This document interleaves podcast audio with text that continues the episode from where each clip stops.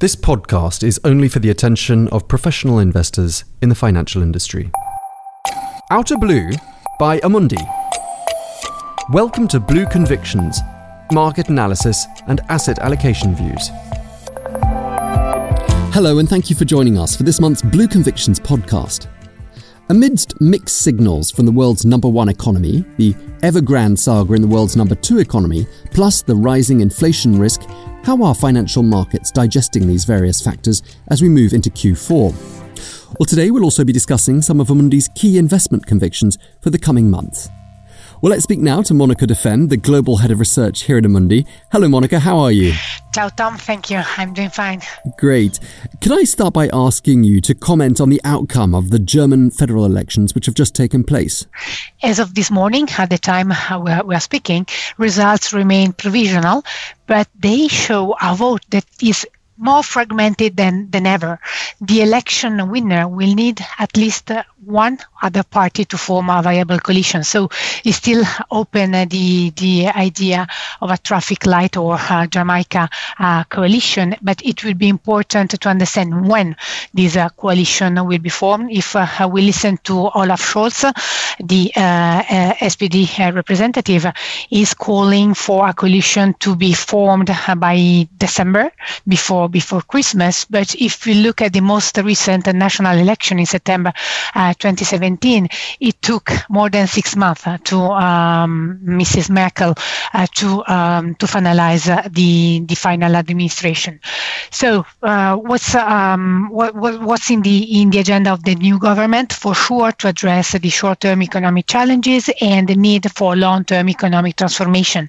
How this is translating into the investment conviction? We think that we should focus on those industries that are transform, transitioning towards the net zero goal by 2045. And more in general, um, sectors such as green energy and automotive might be attractive given this, uh, this focus uh, on the uh, e-mobility.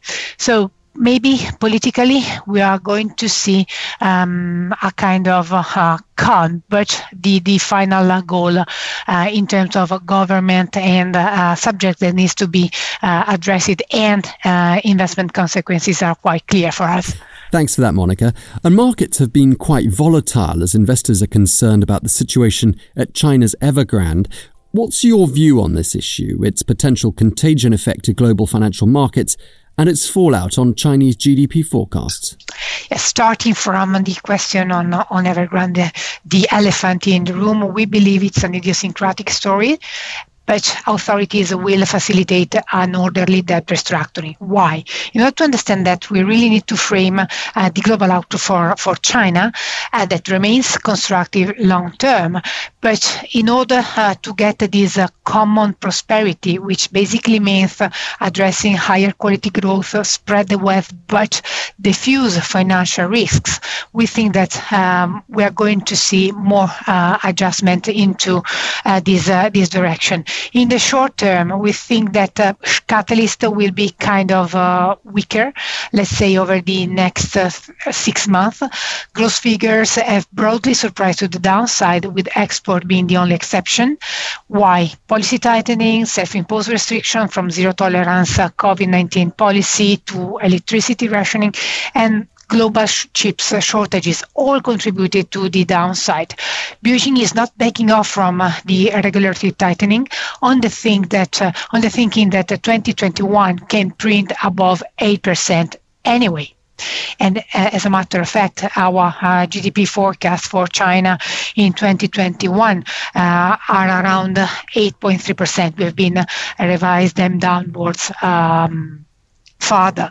Having said that, overnight for Evergrande, uh, the Central Bank of China uh, injected a lot of liquidity into into the system just to emphasize this uh, um, orderly restructuring that uh, they have uh, they have in mind.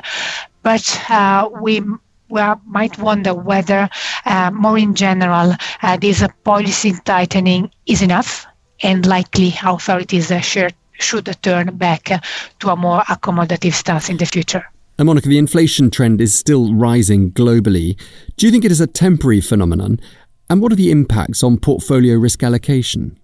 On the uh, inflation discussion, as we have been uh, uh, already saying in the past, we think that uh, uh, cyclical and structural forces are piling up.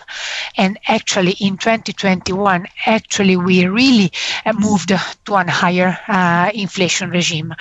These inflation prints are going to smoothly abate moving into 2022 but we think that the uh, supply chains bottleneck are going to stay, and eventually um, the uh, the inflation prints will be higher uh, to the levels we've seen before the pandemic, so at the beginning of, uh, of 2020. Having said that, uh, in terms of a portfolio um, allocation, we think that uh, in terms of risk asset classes, we remain constructive on credit. Uh, with tighter spreads, uh, investors should look for pockets of value in places that could perform well with rising rates, although the um, increase in rates is uh, Uh, for us uh, uh capped. And still, the reopening of, uh, of the economies can be a theme that might be played out still in the um, towards the, the end of the year. Okay, and in this context, is the equity value call still valid? We think so. Uh, we think that uh, this uh, rotation uh, towards uh, uh, value is a multi-year cross-asset story. So, is is there is still room for this trend to to develop both in the U.S. and in in Europe, where the growth versus value valuation gap is still wide if you position it um, in a context of uh, historical uh, perspective. But the more we advance with the, the value call, the more specific we need uh, we need to be. So really um, a closer look at the uh, stock picking and idiosyncratic story uh, might be the right positioning. It will be uh, key to assess the impact of rising energy prices, the hot topic at the moment uh, on the margins and um, likely the forthcoming reporting season to, to be disclosed mid-October might shed some more light on this uh, on this subject. And finally, Monica, could I just ask you what are your key investment convictions for the coming months?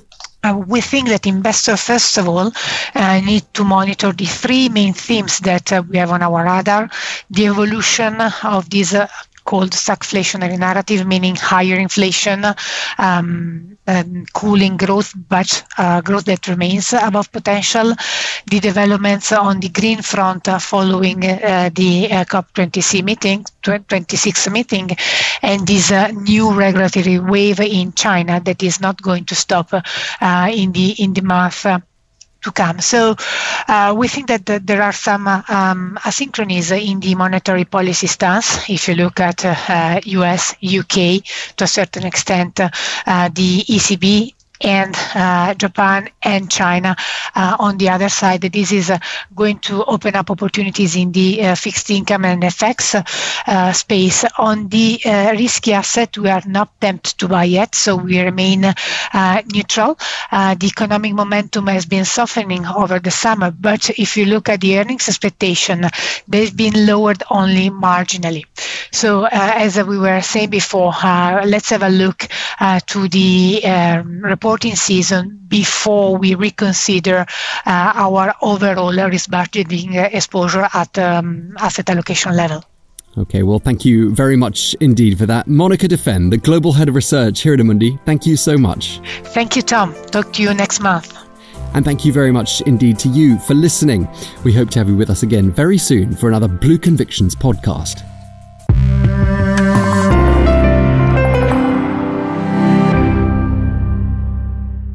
This podcast is only for the attention of professional investors as defined in Directive 2004/39/EC dated 21st of April 2004 on markets in financial instruments called MIFID, investment services providers, and any other professional of the financial industry.